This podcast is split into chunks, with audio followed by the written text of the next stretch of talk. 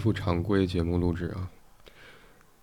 嗯嗯，题目是关于心中的阴影，大家有什么方法忘记一些东西吗？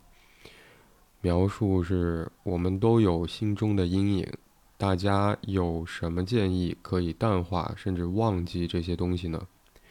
否则有时就会想到，心里不是很舒服的。描述就到这里啊。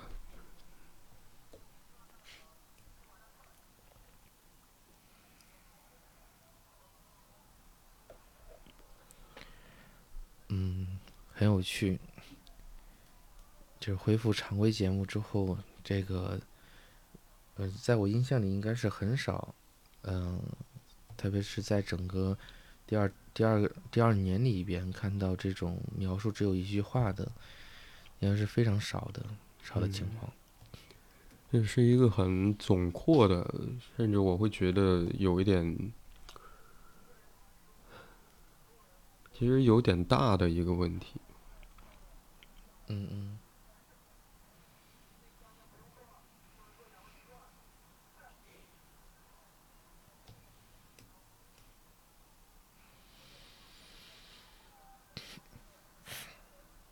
就是提问者在在问这个，嗯、在问这个问题的时候，或者是在表达这个描述的时候，似乎 已经，嗯、已经已经回答了某一个问题，某一个潜在的问题。嗯就是说关于心中的阴影，大家觉得要不要忘记？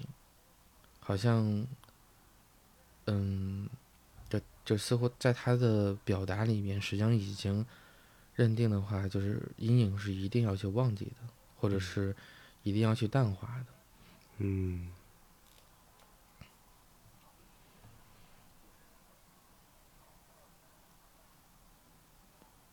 什么叫心中的阴影？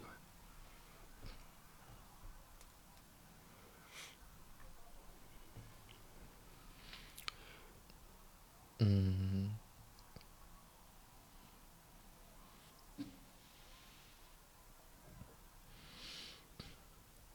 从字面上来讲，往往是对应着阳光。嗯，阴影是黑暗处。嗯，起码是在表达着一种阴郁，嗯，因为跟阳光相对应的话，可能就是，嗯，比如偏悲伤，或者是，因为阳光很多时候会代表着热情、活力、嗯积极，嗯，那阴影可能就是一些相反的。阴郁的、悲伤的，就像你刚才说悲伤的。嗯嗯嗯，因为我就是刚看到题目的时候，这个阴影，我首先会两部分嘛。第一个想到的是，可能会跟创伤相关联。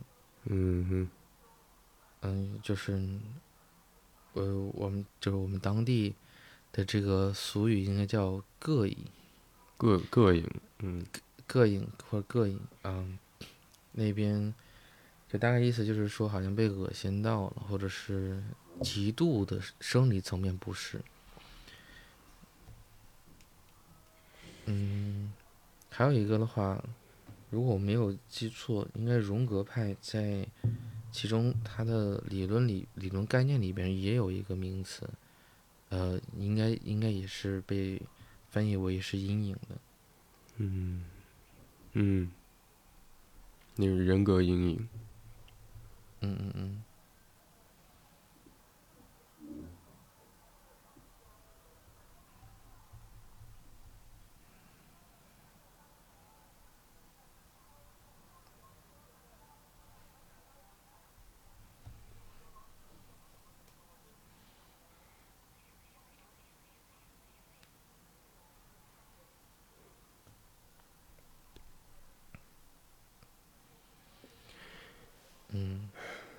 因为连着特辑啊，在刚结束的特辑里面，嗯，我提到正在招募读书小组的成员，还有因为这个招募写了一篇文章。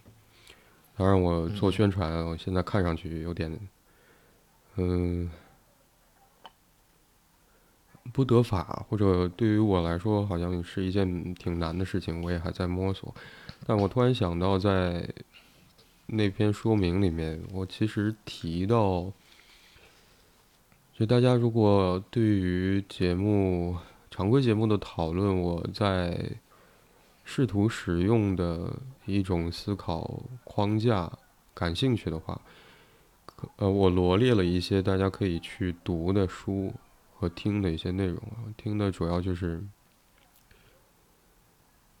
嗯，台大的欧丽娟教授在讲的《红楼梦》，我刚才突然想起，这这个系列课程，如果大家去听，会发现大概有两百零五集这个长度，到目前为止我也仍在进行。其中在谈到，呃，欧教授在谈到晴雯这个角色的时候。嗯，提到有关于灯这个意象，刚才你你呃，我会问你说心中的阴影到底是什么？你其实想到的那那个内容会让我想到那个灯的意象。嗯嗯。呃，而在《红楼梦》课程里面，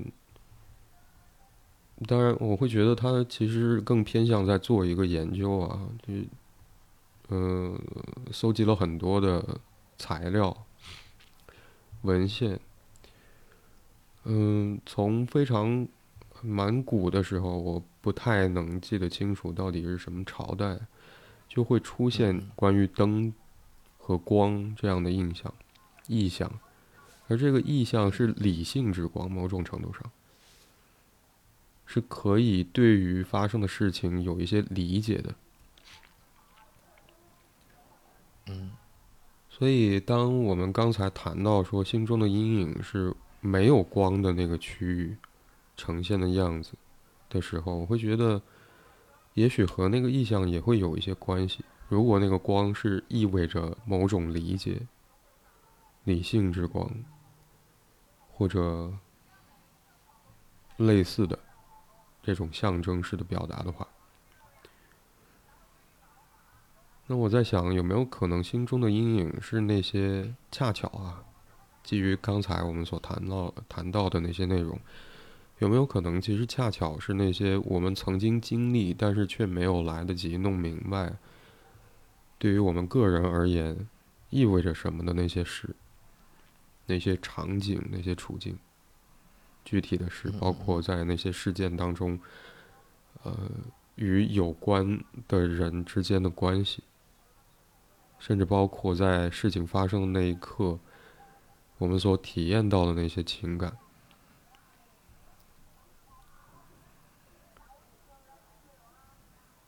如果是这样的话，那意味着那些阴影其实一直在等待着被理解、被弄清楚。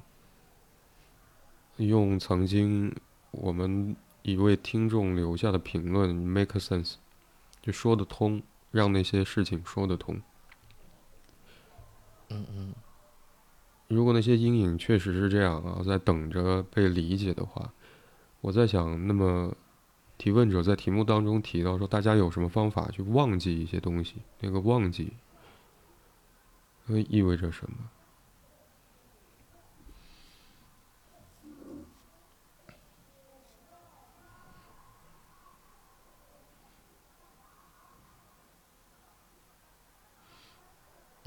第一反应应该是回避，回避。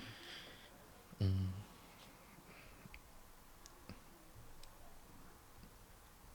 说好听点是绕开，说就是说说直白一些的话，就是就是逃逃逃到一边去，逃离。嗯嗯。逃离那些在等待着被理解的东西，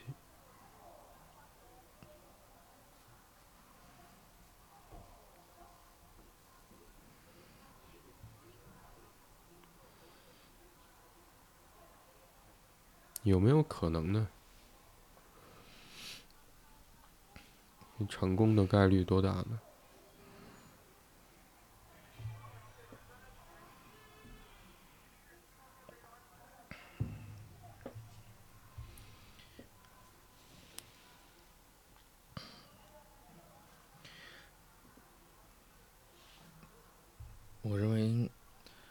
是，嗯，应该是比较困难的，甚至是当当代的技术啊，或者现在的技术应该很难实现，因为我们对于大脑还呃了解了解不多。嗯我记得很，我记得几年前有很多人会询问我有没有一种什么技术能够把那些不好的记忆给抹抹除、消除掉。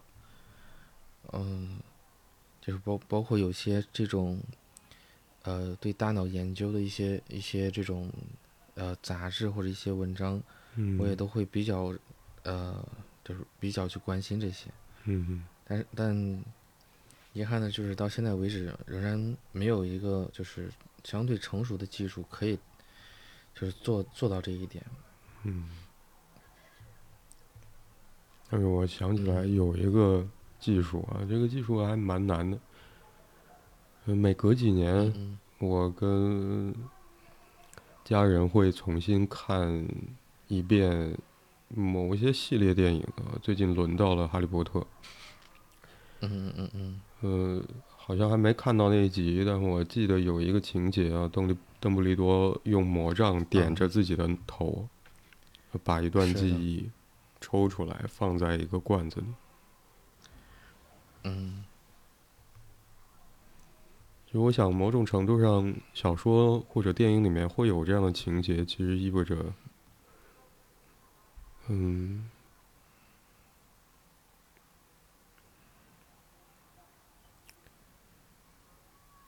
呃，这是一个很自然的念头，我会觉得，就当我们难以忍受某一段记忆带给我们的感觉的时候，我们想要把它封存起来，从日常生活里面抽出它，尽量减小它对于我们平时的影响，这是再自然不过的事情。嗯，但就像我会想到小说，或者你刚才会提到说，在目前我们发展的，呃，科技发展到目前的水准，还没有出现这样的技术而言，确实是变得好像很难去在现实生活当中回应我们可能会有的这样的期待啊。嗯嗯，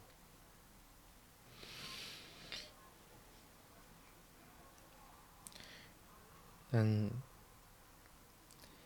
怎么讲，就是但大脑，就是从精神分析的一个角度来讲，就它是一个非常精密的一个仪器，它会嗯。做很多的这种，嗯、怎么讲，就是自我保护，或者是它会做很多的某某些行为，嗯。来去，呃，比如说去面对我们的一些体验，嗯。像我们会经常会说，就是精神分析有一个有一个名词叫做防御机制，嗯哼。它是作用在我们呃潜意识跟潜意识这个这个区间里边，嗯。它的目的实际上是为了躲避着那个核心冲突，躲避着嗯那个真正会让我们精神崩解的，呃，就是一个很重要的一个机制，嗯，它是一个保护性质的。嗯。那我提问者在描述里面会说到一点，他说的是，呃，这些阴影如果想到了话，心里会不舒服，嗯。但是想要，嗯、但好像又会时不时的会想到，嗯也就是说，在某种意义上来讲，这个想到一定是，呃，似乎是潜意识的选择。嗯嗯。嗯，我们在临床里面会有一个，比如说呃解离的现象，嗯，甚至是有些时候就是创伤后的应激障碍的一些患者，可能也会出现一种，呃短时的，或者是一种，甚至是有些是长时的，不见得是一个纯粹的脑部的一个外伤，就是一个嗯长时的一个记忆缺失。就是我，呃，我记得之前有一个有一个老师曾经说过，遗忘是人类的功能。嗯哼呃，除了大脑退化以外，就很多时候我们，呃，把一些事情给忘记，呃，因为大脑本身就会做一些筛筛选，它会把你最在乎的部分给加强印象，而你那些，呃，因为实际上我们看到每一处的东西，其实都可以记得住，我们大脑脑容量是是够的，但是有些东西的话，这个遗忘本身就要排除掉那些对于你没有什么意义的东西，不值得记记住的东西，所以。或者不想记住的东西，对的，嗯，所以有些东西会被你想起来，一定是这个东西本身对于你有特殊意义、特殊含义，嗯，所以回到刚刚所说的阴影，呃，这个话题的时候，嗯，我会有一种感觉，也许就是并不是说，嗯，你不想忘记，呃，或者说你就是。没有什么办法去忘记，而是在于你可能潜意识也不不想让你自己去忘记这些，嗯嗯，甚至是某种意义上来讲，这更呃从另外一个角度来讲，这是不是这是否是潜意识在不停的主动让你去让你去想起，并不是为了让你痛苦，而是在于可能就像就像我们经常面对一些事情。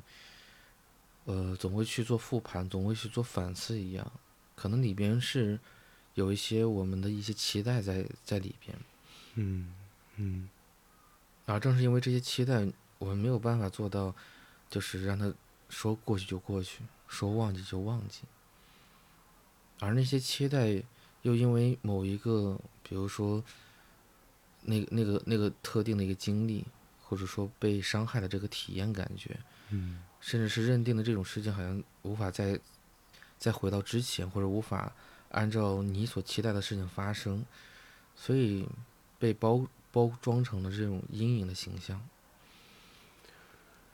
嗯，嗯哼，因为刚刚刚刚有说，如果大脑是有能力去帮我们去进行进行。选择的话，就像一个超级电脑。那有些东西，它可能就是只是执行了一个，嗯，一个代码或者是一个指令。那那敲入这个指令的人，也许就是我们自己。嗯。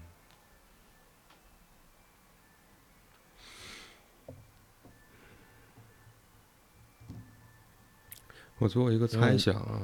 嗯嗯嗯，嗯，你先说。啊，我我想，呃，最最后补充一句是，嗯，就是，嗯，因为也因为很多时候，因为我们刚刚也也说了，遗忘是一个功能，而防御机制是为了保护我们，避免痛苦。嗯，那那它但凡能放出来的那个部分，一定是不至于让我们崩溃掉，或者不至于是一个最大的那个痛苦的。痛苦的部分，如果真的是的话，它只会真的被你遗忘掉。嗯。而之所以遗忘不掉的话，恰恰证明了里边是有特特定意义的、特殊意义的。嗯。那所以我想，我可能会得出来一个猜测，就是之所以忘不掉，嗯，可能是因为我们并不想忘记。嗯。嗯。就大大概是这样的，大概是这么一个内容，就是大脑会帮我们躲避那个痛苦，所以我想说的是，也许这个真正让你痛苦的不是忘不，呃，是否会忘记还是忘记不掉，而在于可能那件事情它是阴影，它是什么？它是阴影，它是阴影。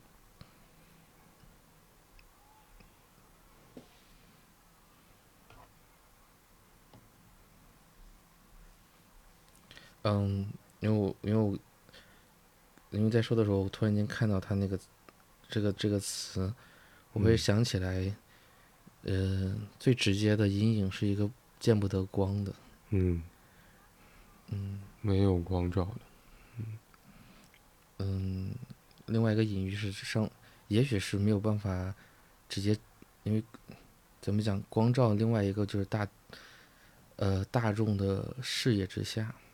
大庭广众之下，他可能没有办法直接说出来，所以所以他是需要去躲，他需要去藏起来的。你要假定我们两个要是不会说话呢？我的猜想跟这个念头有关，就是如果我们两个不会说话的，不会使用语言，不会使用语言，嗯嗯嗯，在这种情况之下，我们要如何去交谈？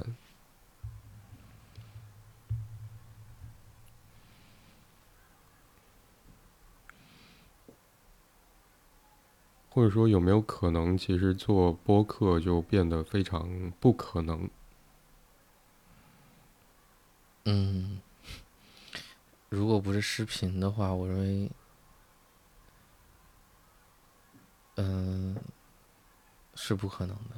嗯，除非，除非像是摩斯摩斯代码，就是但是那也是有意义的，那也是语言。对，嗯嗯嗯。那是把某一些字母转换另外一种表达方式，然后以此做成的语言。嗯嗯。所以我在想，如果我们两个不会说话的话，那么播客就不可能存在，或者起码我们两个不会说话的人就没有办法做这个节目。那有没有可能更合适的方式是我们拍摄视频？因为曾经一段时间，有相当长一段时间的电影是默剧，不需要说话，也许会有一些字幕，但可能在更早的时候连字幕都没有，只有一些画面跟发生的事情，用摄像机胶片拍摄下来。嗯嗯嗯。但我们也能看懂，看懂那个画面里面在。讲什么故事？这个时候的“讲”好像需要加引号了。嗯嗯嗯。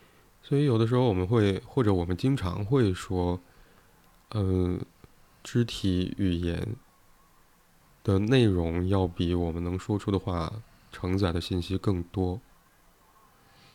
嗯嗯。或者说，呃，我们也很容易会听到。就是我们心里面所想的、所感知到的那些内容，当我们试图用语言表达出来的时候，就会走样，就会嗯变得很贫乏，变得难以形容，也都是因为画面跟事情发生的那个场景里面所包含的信息，远比我们的描述要复杂的多。嗯嗯，这也是为什么我们曾经我会提到，在有一次讨论里面提到，呃，忘记了还是写的什么东西，里面说起，就我们好像得去花一个小时左右的时间，才可以稍稍触碰、触及一点点提问者在文字上留下的那些线索。去试图理解这个提问者和这个问题情境本身。嗯，我刚才所做的那个猜想是，你提到记忆这件事情啊，提问者在描述里面也会提到说淡化，甚至忘记这些东西，忘记。嗯，我可能。会，我可能想说的是，就如果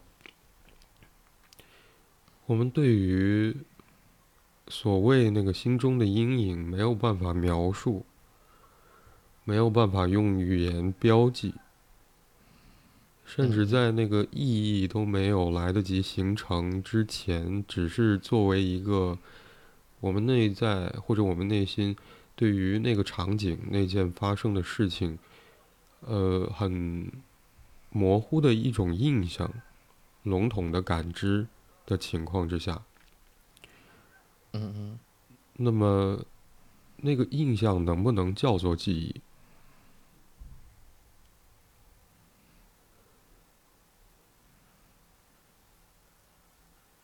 也许我会想到的是，我们要记住一件事情。现在的我还记得小的时候。似乎学过的记忆法则，甚至是趣味的记忆法则，谐音、空间、位置、顺序，各种各样的。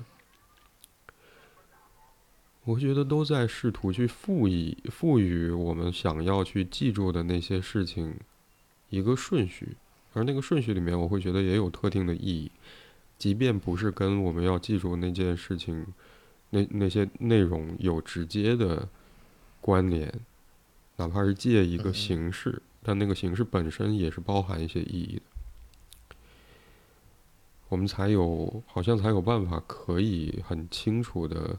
把它记在心里啊，记在脑子里面。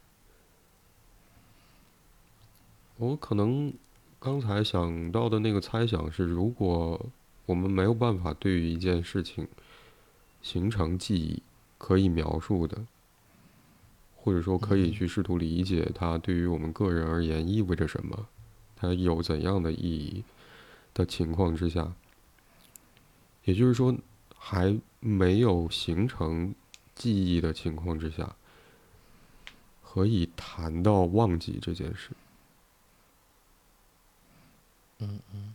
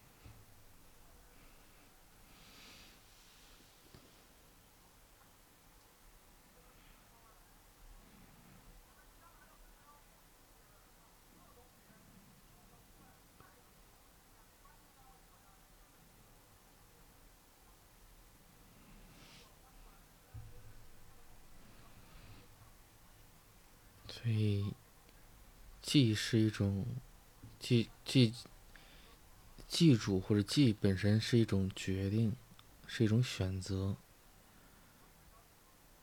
嗯。因为你你刚刚所说到忘的时候，嗯，因为最最容易被带入的情境就是作业作业没带，我忘了。嗯。嗯，在机上推脱，又像是，又又像是在做在做一个后悔或者反悔。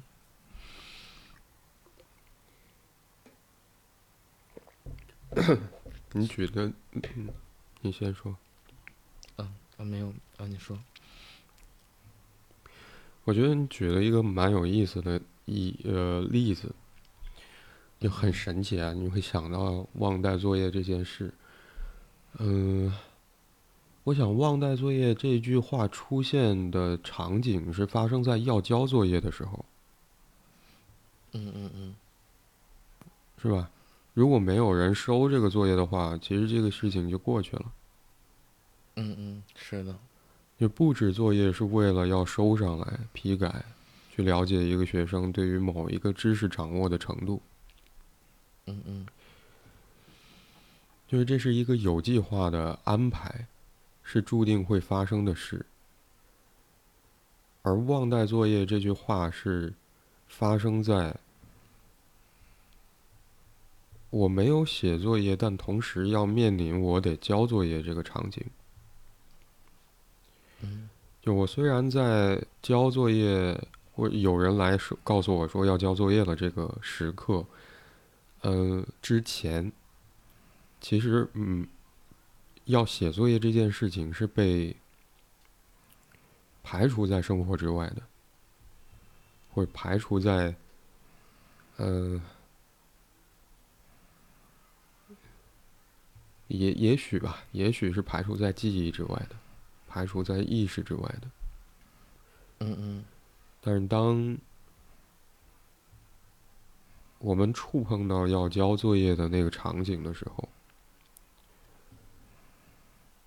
好像这一句话就在提醒着我：我们就作业还是要写的，就你还是得交。就即便是在你你触碰到这个场景，发现我得交作业，或者才发现我忘了写作业或者忘带作业。之前即便都没有这件事儿，想不到这件事情，但是那句话好像也变成是一个提醒，又让那个遗忘的或者没有出现在记忆或者意识当中的东西又重新浮现出来。我想着，也许是提问者在描述当中提到说，否则有时就会想到那个想到，嗯嗯。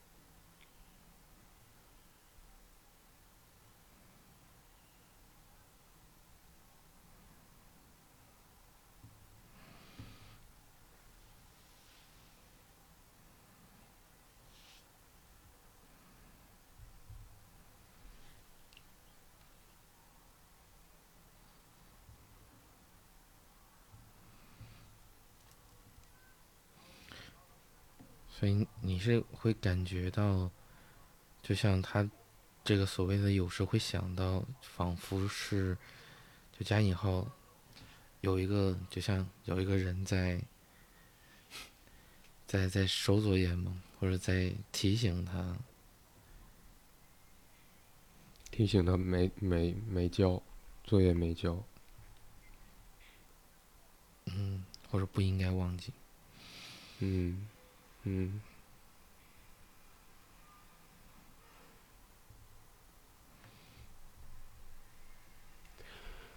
好像前几年啊，很多年前，似乎有一段时间，我们还蛮流行提到一个，嗯，一个词，好像也在描述这样的情形，叫做未完成事件。嗯，最近这几年倒是很少听到这样的说法了，也有。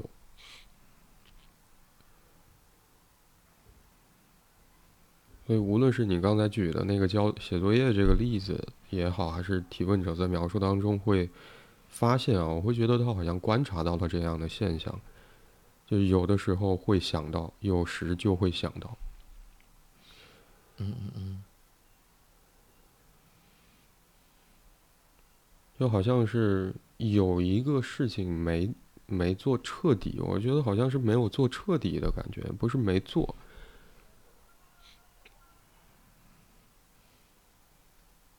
我想已经做的那部分是，当一件事情发生之后，我们很难完全没有任何的感知，没有任何的感感想。嗯嗯。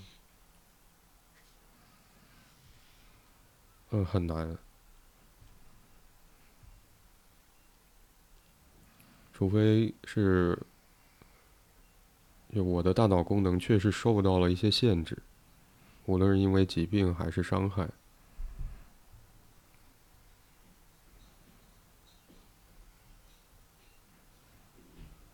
或者我的感觉器官完全的失去功能。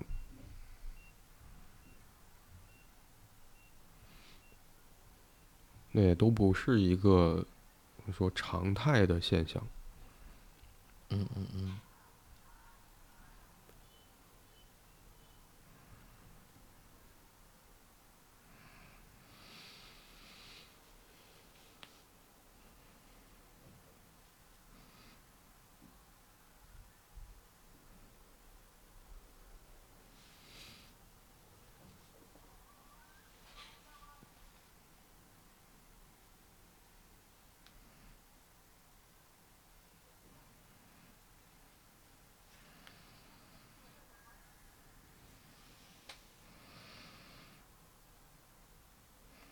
好像你想到那个例子还蛮具体的，也许可以回到那个例子里面。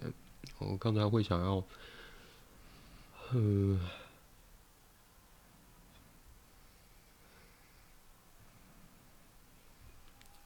去追问提问者在描述当中最后半句话所说的，就心里不是很很舒服的。就否则有时就会想到心里不是很舒服的。嗯嗯嗯。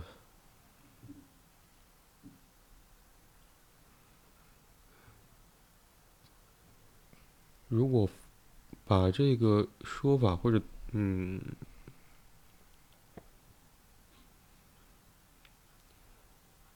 如果把提问者对于这个不是很舒服的感觉的观察放到你刚才提想到的那个例子里面，嗯，可能我会想要问的是，就写作业这件事情带给人的感觉是什么样子的？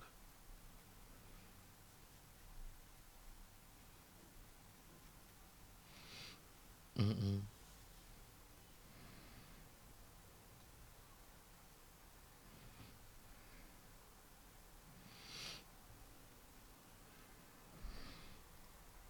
任任务被要求，嗯，嗯，那就是一个被被检验，嗯，有压力的，起码是。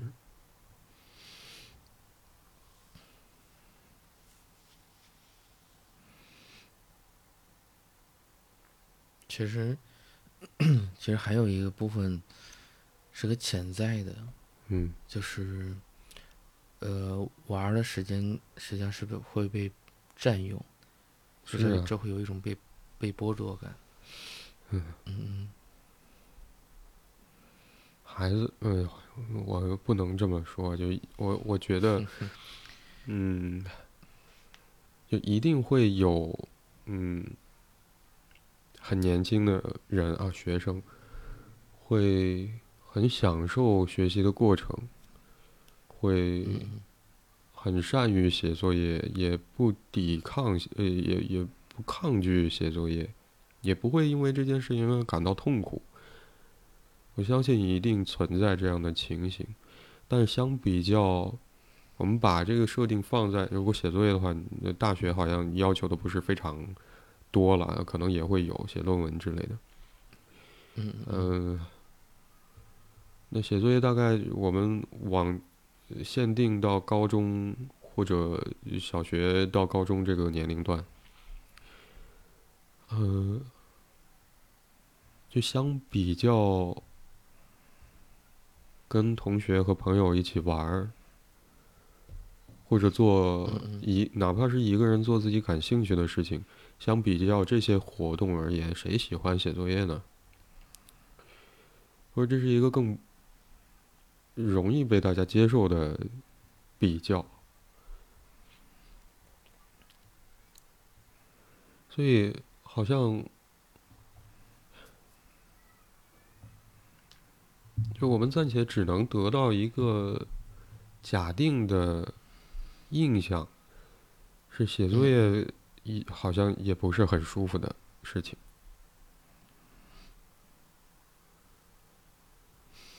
是，呃，或者是大多数是并不舒服的。嗯哼，嗯，是有的时候还会遇到自己喜欢的课，那你可能做起来还比较来劲一点。嗯嗯嗯。呃，也许那个也是很复杂的事情啊。那我可能会，之所以会谈到这些，是那个忘带作业这个例子里面，有没有可能其实也是，如果回到你前面提到回避和逃离存在这样一种倾向的话，那我想有没有可能其实逃呃逃离和回避的也是写作业的那个过程让人感到的不舒服，或者说好像要面临一个。我得按照某种标准完成一件事情，要经历检查，还要付出我玩的时间作为代价。嗯嗯嗯，的这个不舒服的感觉，有没有可能忘带作业，或者不想写作业，或者忘了写作业这件事情，也和这个有关啊？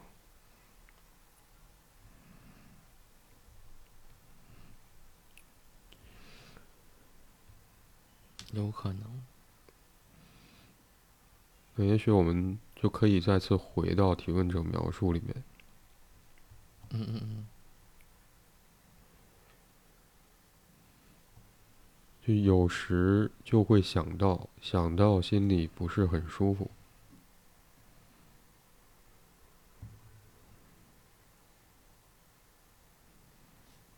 那个让人不舒服的到底是什么？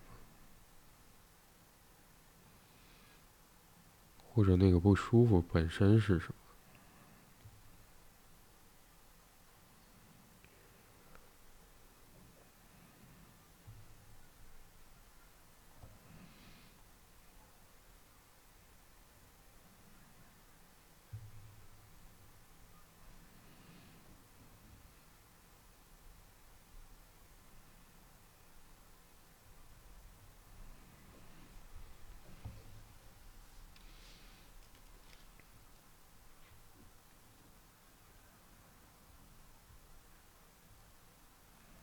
我想你前面会想到创伤，当我们谈到阴影的时候，你会首先想到创伤这件事。嗯嗯嗯，或者在中间我们在做讨论的时候，好像你也会以创伤的角度来去理解，或者去展开那个谈话的时候，那意味着说，好像无论是阴影还是提问者在描述最后提到那个心里不是很舒服，嗯嗯，呃。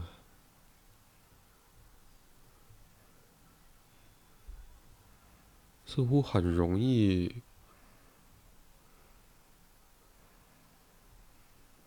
就我们会想到是某种糟糕的场景，即便不是像创伤那样那么明确的、那么剧烈的情形，但起码也是。不愉快的，或者不平静的，不安宁的。嗯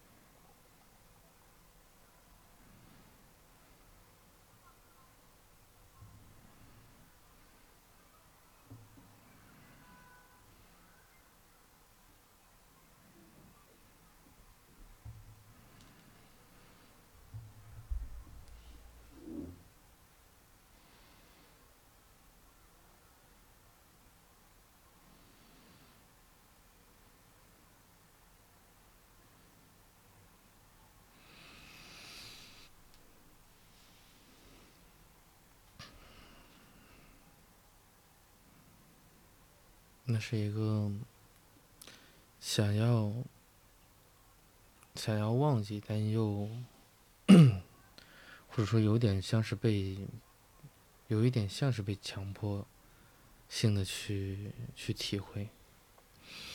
嗯，你在说的时候，我会有一种就是就会想到一个词叫无无处可逃，无处可躲。嗯，被逼迫的感觉。嗯嗯嗯。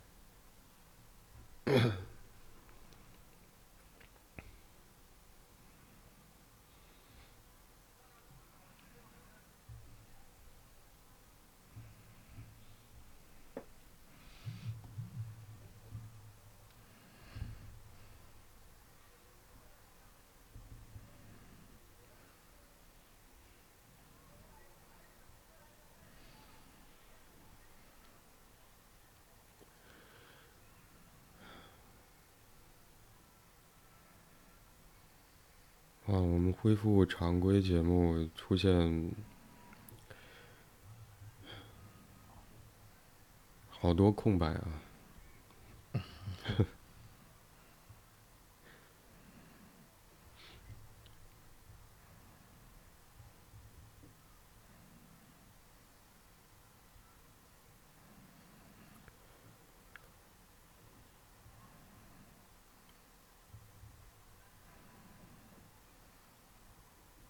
我想，当出现被迫或者说逼迫的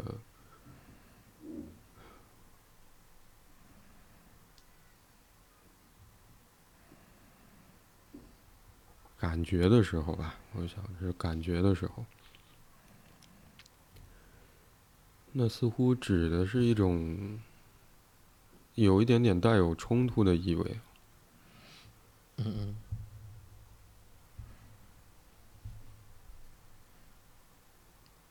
要迫使谁做什么，而被迫使的那个一方，似乎也有一些反抗的那个力量。就如果要是顺着做，那么不就也是可以进行下去的？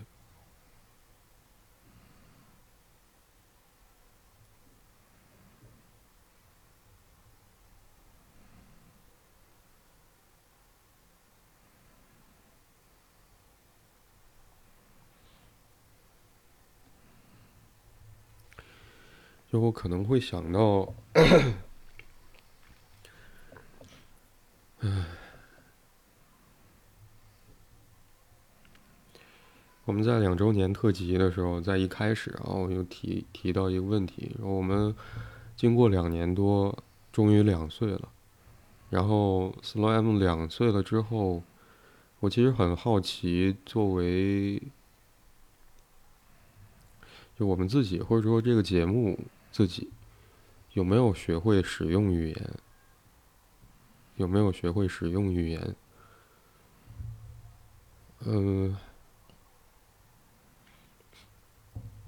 我想在对于人缺乏了解，可能我们都会知道一个，嗯，健康的孩子在一岁左右是学习语言的高峰期，或者。就是开始使用语言了。我在想前一年在干嘛，或者说当，呃，如果从妊娠和怀孕的时间也算进去的话，那一年十个月左右的时间在干嘛？或者如果即便是我们不谈论那一年十个月左右的时间，一个婴儿在干嘛？起码我们可以得到一个理结论吧，是语言是后天我们发展出来的，是我们习得的，或者好好像也有一种语言的理论认为我们是在获得语言从环境当中，而我们真正能够获得的那个语言是我们首先可以理解。不是空洞的语言，我们知道每一句话可能它所表达的意思是什么。因此，我们渐渐的学会了语言，因为母语是没有人专门教的，是吧？只是旁边周围的环境有人不断的跟你说话，听多了之后，你知道某一句话、某一个词、某一个字所表达的意思。当我们理解了之后，好像自然就会变得可以使用。所以我在想，好像用能够用语言使用语言去描述一件发生的事情，无论这个事情指的是我们自己的感想，还是在客观物理环境当中出现的哦声光位置移动，都是在我们获得了自然语言之后。嗯，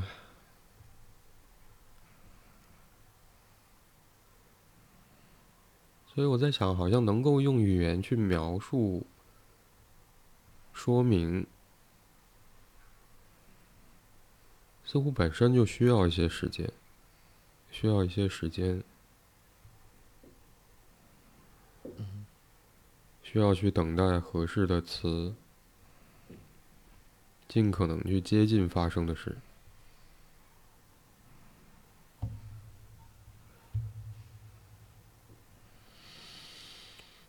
那么，再回到，在中国古代就有把光看作是理性的这么一种象征意涵。在此基础上，来谈论提问者所提出的这个问题的话，嗯。那我在想，好像那个未尽之事或者未完成的事件，似乎仍然在我看来是需要一些时间来去，让我们可以使用语言去描绘在阴影当中被黑暗笼罩的那些内容。嗯嗯嗯。而这可能往往我们不知道需要多长时间，尤其是当你前面会很容易想到创伤、想到伤害、想到类似的情形的时候。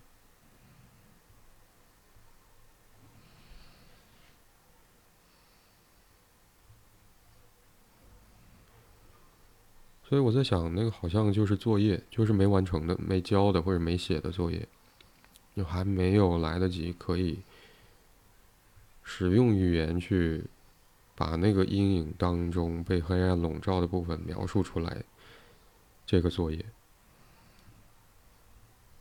嗯，这里面我会觉得，可能同时也存在另外一个问题，就是那个阴影是怎么出现的？就如果说。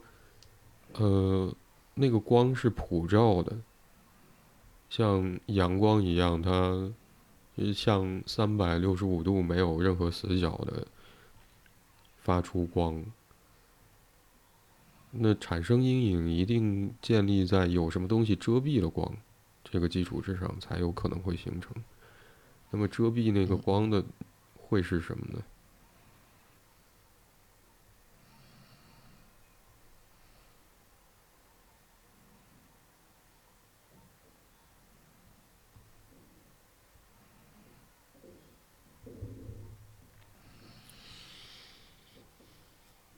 我想，也许和你前面想到那个逃离、逃避的那个东西有关。嗯。最简单的方式是，不去看啊，就不去看。如果说我们把目光也理解成是那道光的话，不去看，不去观察，不不去观察，嗯，或者拿什么东西去遮蔽。我们观察的那个目光，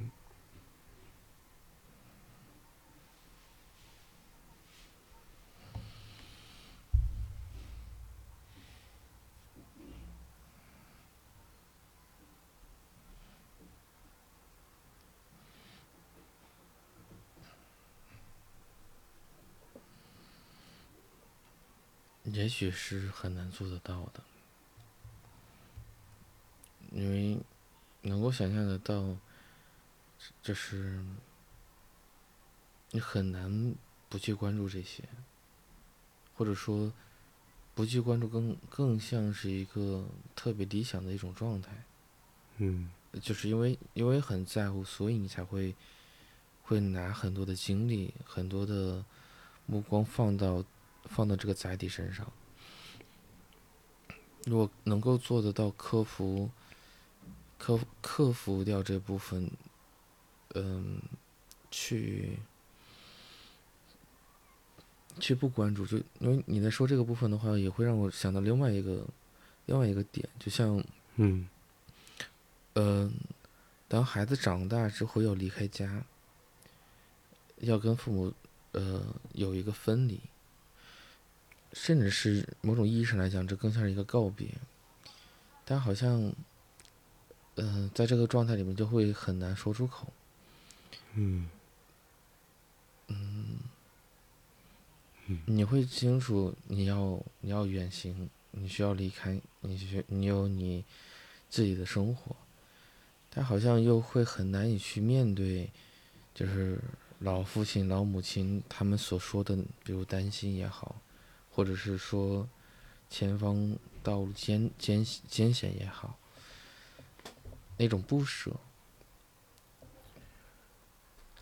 因为因为很多时候，嗯嗯，因为很多时候我们的我们跟原生家庭的这种分离是需要呃逐步的阶段性的完成的，甚至是后续还会有新的新的连接的可能，呃，比如说后续结了婚或者后续有孩子，或者是跟父母呃因为因为一些原因，比如养老，然后又不得不生活在一起，等等等等。就好像，因为我们经常会说的这个分离是在一个，其实是在一个象征层面去完成的，嗯嗯嗯就就有，呃，有一些有些老师会用“断奶”这个词，就是，呃，心理断奶或者是思想断奶。嗯我认为，在那一刻里面，可能都是一个特别担心的，特别担心那种失去连接。嗯，一方面会会想象到，就像，嗯，因因因为当我们跟母亲脐断脐断脐带被剪断之后，很大部分的连接可能就是来自于这种吮吸乳房。嗯，如果当孩子不不怎么吃奶之后，没有这样的刺激，呃，女性的这个乳房会很快就就没有了母乳，嗯嗯而孩子在一段时期里边好像很难，比如说就是比如吃辅食，或者是他很难对于此产生兴趣。嗯，所以好像就是就变成这个这个，呃，有一个有一个现象叫做厌奶期，但是好像这个过了这个时期之后，孩子就会非常迷，呃，仍然会很迷这个这个这个母乳的。嗯，后续的话，因为现在这个奶粉还是挺厉害的，但是就是在，但是在那个阶段里面，好像就如果母亲不是被现实所拉走，她也很难，比如说，因为因为就会感受得到，好像孩子会离开自己，孩子他会对孩子有一个天然的一种，或者甚至对这种关系会有一种恐慌感，会感觉好像，就孩子离开了自己是不行的。然后孩子出现的任何问题都是自己的，那孩子也会有，嗯嗯，嗯依恋的那个好，嗯，你嗯先说。好，就我会在想，就是孩子也会有这种感觉，因为一一旦离开了母亲，实际上那就是一个生命会，生命是是生命直接受到危险威胁，那可能是最早期的用克莱因的这个理论来讲呢，就是最早期的这个死亡恐惧了，就是死本能，呃，那个克莱因的观念是从一生下来之后就有的，嗯。所以我我在想，就是这是双方都，嗯、很担心这个关系啊，是因为这个形势的变化而产生了一个，产生了一个就像一个无法回到从前的这种恐惧感。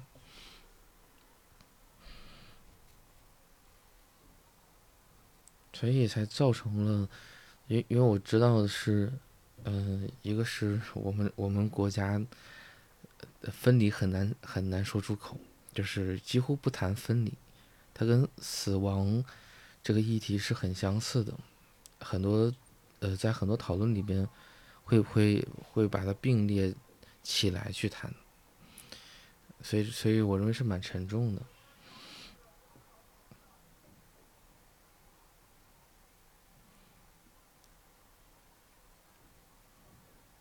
也许正是因为这种沉重，才就是这是我最想刚刚想表达的那个内容。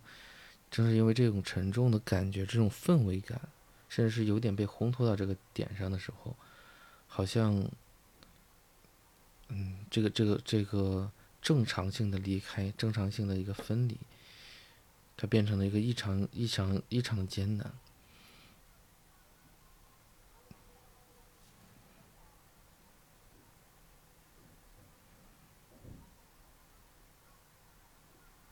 你是说阴影出现的原因吗？就阻挡的那个动作？对，很有可能，因为很容易会受我我认为一定是双方都存在这个恐惧，然后双方也都很想逃避或者是掩盖掉这个部分，所以才有了这个。因为听起来那个是那不是一个，比如某一个人的行为，而是好像双方在这个点上都很默契的，就像遮蔽羞耻感一样。很默契的保保持了一种，就是如果你不说，那就那就不做，但好像又又就停留到了一个一个位置，好像他并没有直接性的影响到什么，就像那个他想要忘记，他不是每时每刻都在都在想这件事情，他是有时才会想起来，但是好像当他想起来之后。又不至于让他到达一个就是极度痛苦、无法承受的位置上。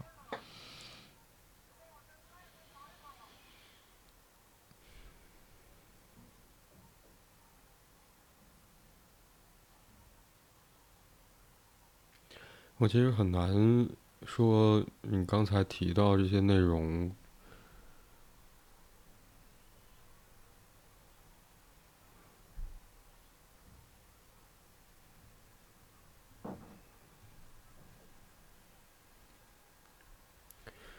因为在你呃 刚才所说的那些内容当中，其实包含了关系的，是一个人与另外一个人。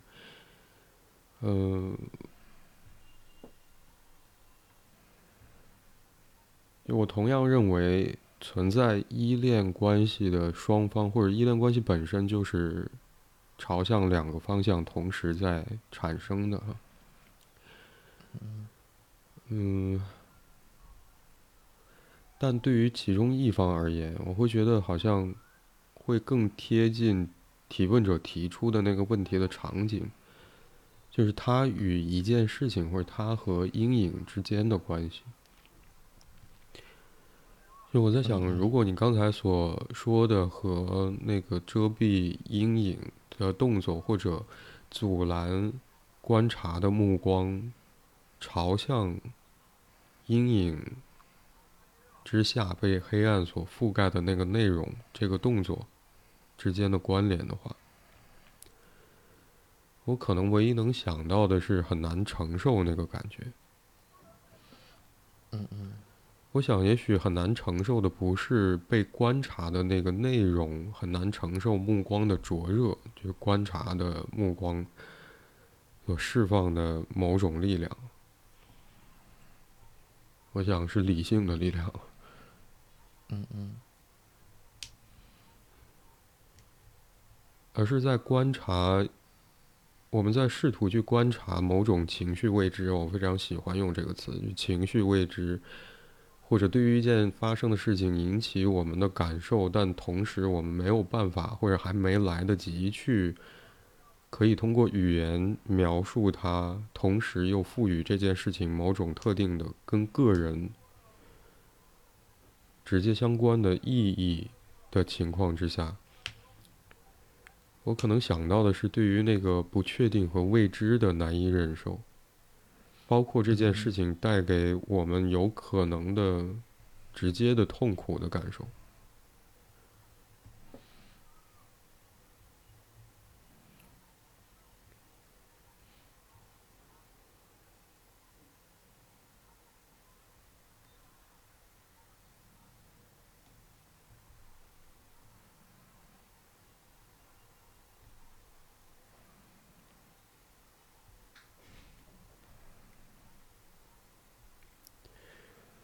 或者好像对于我来讲，提问者似乎处在一个要去做决定的场景当中。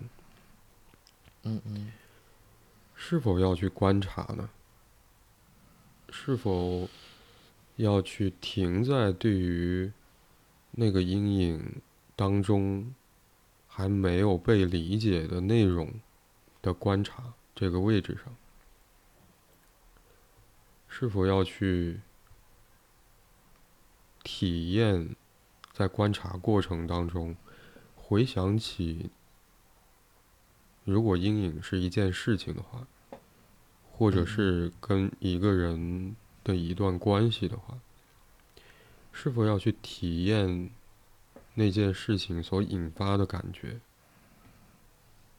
是否要去忍受着这些感觉，仍然把目光停留在那个要观察的内容上，中间不去放置任何阻挡物，不去看向别的东西？或者，即便是一段时间，好像不把目光聚集在那个要观察的内容上，可以去做其他的事，但同时保留着那个开放、开放的，不是把它给遮起来的状态。当看到它的时候，可以再多观察一会儿。就我在想，好像提问者在。描述的这些文字里面带给我的印象，似乎他正在正处在这样的决定的情景里，要做怎样的决定？嗯嗯，是要不要做这个作业？我可能会想要回到你前面想到的那个例子，要坐下来写它吗？要去忍受？我可能得。呃，花费一些我原本可以去看动画片或者看漫画或者看做其他的我更喜欢做的事情，或者跟朋友一块出去玩儿，要要花费这些原本可以做让我更快乐的事情的时间，坐在桌子前，去想想看我要如何把今天的家庭作业给。完成吗？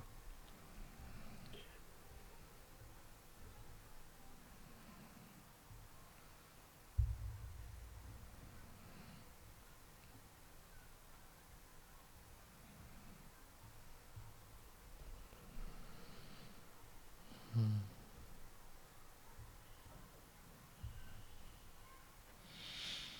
去承受。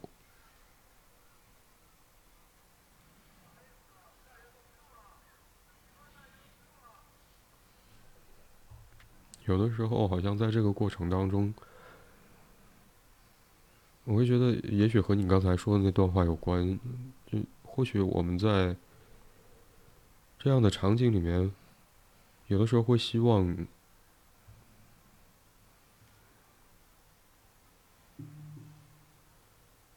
如果有人和我一起去面对的话，是不是更容易承受？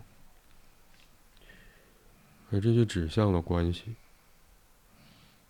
嗯嗯，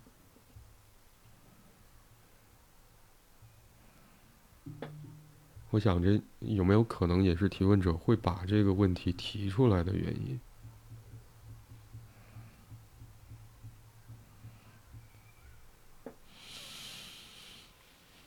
也许是。